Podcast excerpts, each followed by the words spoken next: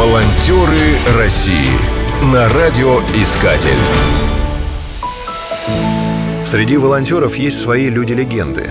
К таковым относится Фредерика де Граф.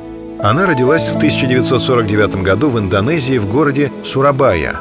Потом вместе с родителями переехала в Голландию. Ее жизнь резко изменилась после встречи с митрополитом Антонием Сурожским.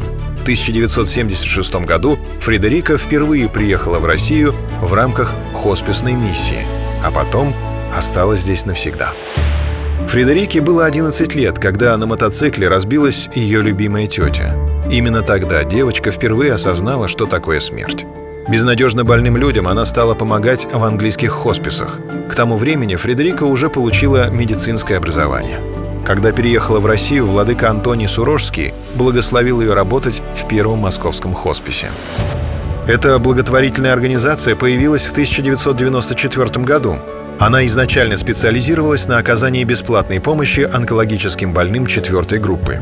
Их обеспечивали питанием, обезболивающими средствами, психотерапевтической поддержкой. На добровольных началах Фредерика де Граф выполняла работу рефлексотерапевта, психолога и массажиста.